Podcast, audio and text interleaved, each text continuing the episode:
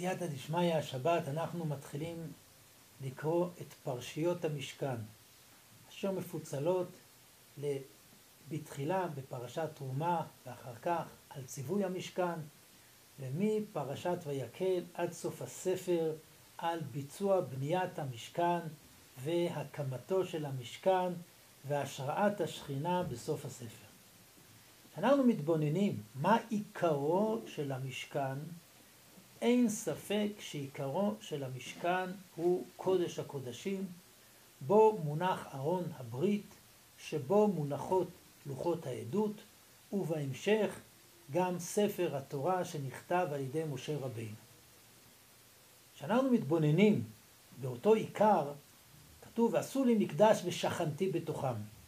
גם אם במקדש יש לנו את עבודת הקורבנות במזבח, אבל אין ספק שעיקרו של המקדש הוא קודש הקודשים. וכך כותב הרמב"ן בשלושה מקומות, עיקר החפץ הוא הארון שבו מונחות הלוחות. כלומר, עיקרו של המקדש הוא התורה, כי עיקרו של העולם הוא התורה, שהוא מקור החיים של העולם. ולכן זה היסוד, ועשו לי מקדש ושכנתי בתוכם. אמנם יש הטוענים בדעת הרמב"ם, שכותב פרק א' בהלכות בית הבחירה ובספר המצוות מצוות עשה כ', מצווה לעשות בית להיות מקריבים בו הקורבנות, שתכלית המקדש זה הקורבנות, אבל לעניות דעתי אין הדבר כך. גם לרמב"ם קודש הקודשים נמצא ברמת קדושה גבוהה יותר, כפי שמפורט במשנה בכלים, בעשר קדושות, ואין ספק שגם לרמב"ם עיקר המקדש הוא, הוא השכינה. אלא הרמב"ם מזקק האלוקות איננו יכול לצוות לאדם לבנות בית לשם. ולכן מבחינת ציווי האדם זה מתייחס ביחס למעשי האדם שהוא הקורבנות. אבל בואו נחזור לענייננו, לעניין אה, המקדש. ידוע שישנה מחלוקת גדולה מתי היה ציווי של פרשת תרומה. על פי סדר המקראות, ציווי פרשת תרומה זה אחרי פרשת משפטים ולפני חטא העגל. אבל ישנם מדרשים שחושבים שהציווי הוא אחרי חטא העגל. כך מופיע בשמות רבה, אני ישנה ולי ביער, אמרה כנסת ישראל, אני ישנתי לי מן הקץ, אל הקדוש ברוך הוא ער, שנאמר צור לבבי וחלקי אלוהים לעולם. אני ישנה מן המצוות, אבל זכות אבותיי עומדת לי וליבי ער.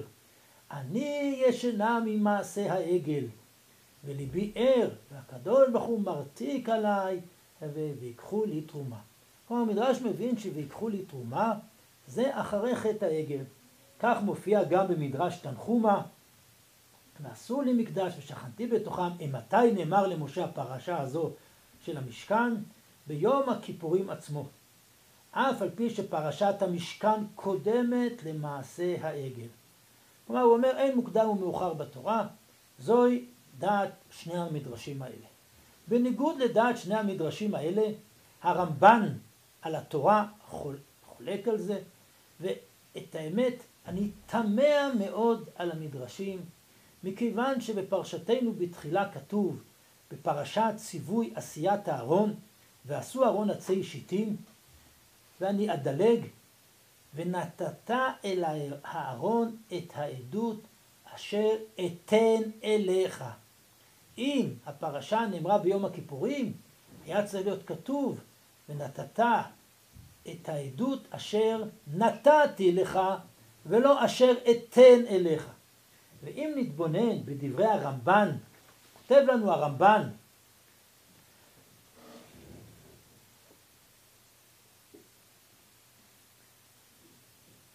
ואמר לכולם עניין המשכן אשר נצטווה בו מתחילה קודם שיבור הלוחות.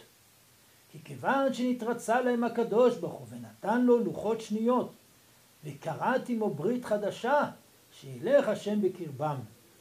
והנה חזרו לקדמותם ולאהבת כלולותם, ובידוע שתהיה שכינתו בתוכם. אומר הרמב"ן במפורש, שבעשו לי מקדש ושכנתי בתוכם, נאמר לפני חטא העגל. כך הוא כותב בספר שמות בפרק ל"ה, וכך הוא חוזר בספר ויקרא, שהוא מדבר על פרשת שבעת ימי המילואים והיום השמיני, כותב הרמב"ן, פרשה זו נאמרה שבעת ימים קודם הקמת המשכן, שאין מוקדם ומאוחר בתורה. לשון רש"י. ולמה נהפוך, כותב הרמב"ן, דברי אלוהים חיים? ועוד כי ציווה בפרשת ביום החודש הראשון בכל הקמת המשכן, ולבשה את אהרון ובניו, וסיפר שם מעשה משה בעניין ההקמה. אני מדלג, אבל הנכון שנאמר כי נצטווה בהקמת המשכן בכ"ג באדר, והקים אותו, וכאשר עמד המשכן על מדו מיד קרא לו השם מטבח שהוא יושב הכרובים, וציווה אותו על מעשה הקורבנות, כל הפרשיות האלה שמתחילת ויקרא עד כאן. כלומר, גם אותה מחלוקת לגבי הסדר קשורה לסדר שלכאן הייתה פרשת שמיני. ובהמשך הוא כותב, ועל דרך הישר נצטווה משה במלאכת המשכן קודם למעשה העגל. אין ספק שהציווי הוא קודם למעשה העגל, כי המקדש הוא מקור החיים. ולפי הזוהר הקדוש ישנו מקדש מימי שקדם לבריאת העולם, כפי שמתאר לנו הרמח"ל למשכני עליון. וממילא אי אפשר להסביר שהמשכן התחתון המכוון כנגד המקדש העליון הוא תולדה של חטא, אם הוא-הוא כל ראשית ההצלה של בניין העולם. אבל נתבונן בנקודה מאוד מעניינת. בפרשת תרומה יש את ציווי אהרון, וכתוב שנתת אל אהרון את העדות אשר אתן אליך. אחר כך יש לנו כידוע את פרשת עליית משה רבינו לקבל לוחות ראשונים, ואכן הלוחות הראשונים נשברו, וממילא לא הוכנסו לארון, כי הם לא הספיקו להיכנס לארון. בפרשת כי תישא, פרשת פסולך, יש את כל פרשת ציווי הפסילה, ואחר כך משה רבינו פוסל, הקדוש ברוך הוא כותב, ואז ב, בסוף פרשת כי תישא, כתוב לך את הדברים האלה, ויהי שם עם אדוני ארבעים יום וארבעים לילה. ויהי ברדת משה מהר סיני ושני לוחות העדות ביד משה. ברידתו מנהר ומשה לא ידע כי קרן אור פניו בדברו איתו. כלומר הלוחות הם בידי משה רבינו, ומשה רבינו יש לו אור, יש לו מסווה. מה הוא עשה עם הלוחות? לא כתוב. התיאור של לוחות שניים, שלוחות העדות בידי משה כמו לוחות ראשונים ולא מתואר. אבל בסוף הפרק מופיע ויקח וייתן את העדות אל הארון וישם את הבדים על הארון. ברור שקיים איזשהו פער זמן. כל ביצוע ה... ויקח וייתן את העדות אל הארון, וישם את הבדים על הארון. אולי לא היה פער זמן, הוא נתן את, ה, את, ה, את העדות אל הארון. איזה ארון? ברור שזה הארון של פרשת תרומה. מאידך, בפרשת עקב, אנחנו מוצאים דבר שלא מצוי בספר שמות. בעת ההיא אמר אדוני אלי פסול לך שני לוחות אבנים כראשונים, ועלה אלי ההרה, ועשית לך ארון עץ. ויכתוב את הלוחות, ויכתוב על הלוחות את הדברים אשר היו הלוחות הראשונים, ואס ארון עצי שיטים, ויפסול שני לוחות אבנים כראשונים. ויכתוב על הלוחות, ואז ויתנם אדוני אליי, ואפן וארד מנהר, ואשים את הלוחות בארון אשר עשיתי. פה יש ציווי של עשיית הארון בשביל הלוחות, ואת הלוחות נותן אל הארון אשר עשיתי. מה זה בדיוק אותו ארון? האם זה ארון של פרשת תרומה? ולמה בספר דברים זה כתוב ובספר שמות זה לא כתוב?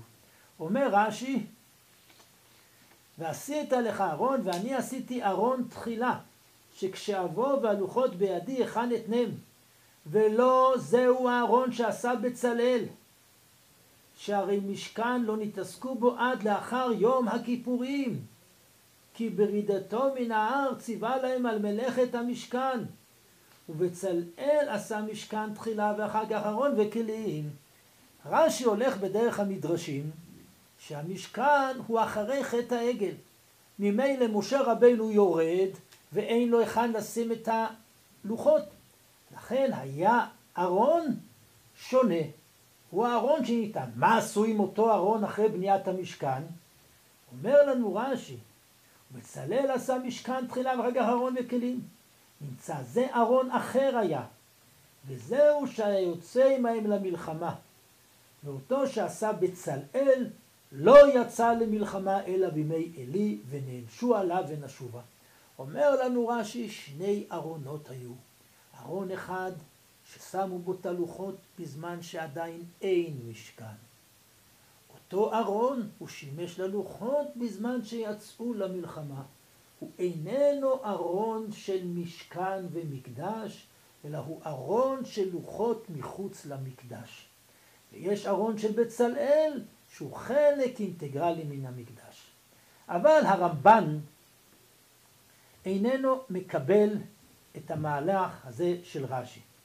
וכותב הרמב"ן, ועשית לך ארון עץ, שתשים הלוחות בתוכו בעת שתרד. והיה הארון הזה כולו עץ, הוא והמכסה אשר עליו מלמעלה, כמנהג בכל הארונות. והיו הלוחות שם עד שנעשה המשכן, ואז עשו הארון המצופה זהב והכפורת אשר עליו זהר טהור, ולא אמר כן בלוחות הראשונות, הראשונות לפי שהגלוי לפניו שישברם. וטעם יהיו שם כאשר ציווני השם, שהיו שם עד שנעשה המשכן שציווני. ונתת את הכפורת על הארון מלמעלה, ואל הארון תיתן את העדות אשר אתן אליך. וזהו הטוב והישר בפסוקים האלה. כלומר, גם הרמב"ן אומר שזה שני ארונות, אבל הוא ממשיך, וכתב רש"י, ולא זהו הארון שעשה בצלאל, שהרי לא נתעסקו במשכן אלא לאחר יום הכיפורים, כי ברידתו מן ההר ציווה להם על מלאכת המשכן, ובצלאל עשה המשכן ואחר כך ארון וכלים. נמצא זה אחר היה, וזהו שהיה יוצא עמהם למלחמה. ואותו שעשה בצלאל לא יצא ממלחמה אלא בימי עלי ונענשו עליו.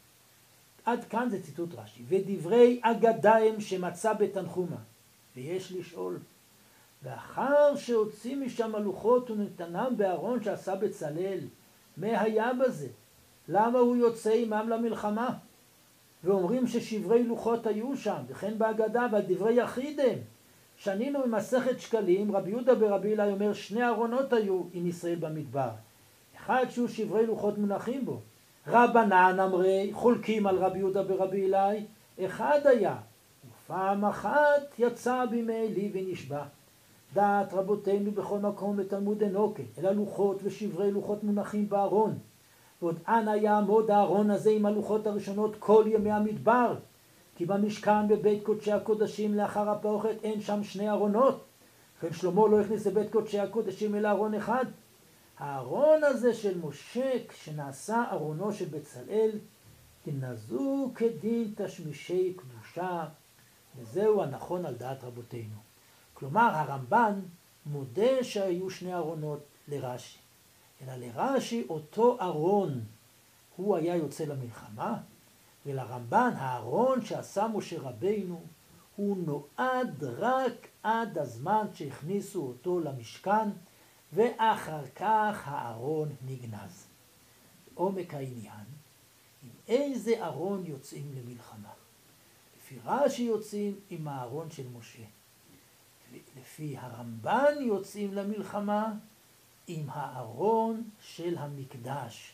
זה ועשו לי מקדש ושכנתי בתוכם. כי יסוד ניצחוננו הוא בהשראת השכינה בעם ישראל. ואז אנחנו רואים, ויהי בנשוא אהרון, ויאמר משה, קומה אדוני ויפוצו אויביך, וינוסו משנאיך מפניך. ופשט הדברים שזה הארון שעשה בצלאל. כי המקדש והארון חדם.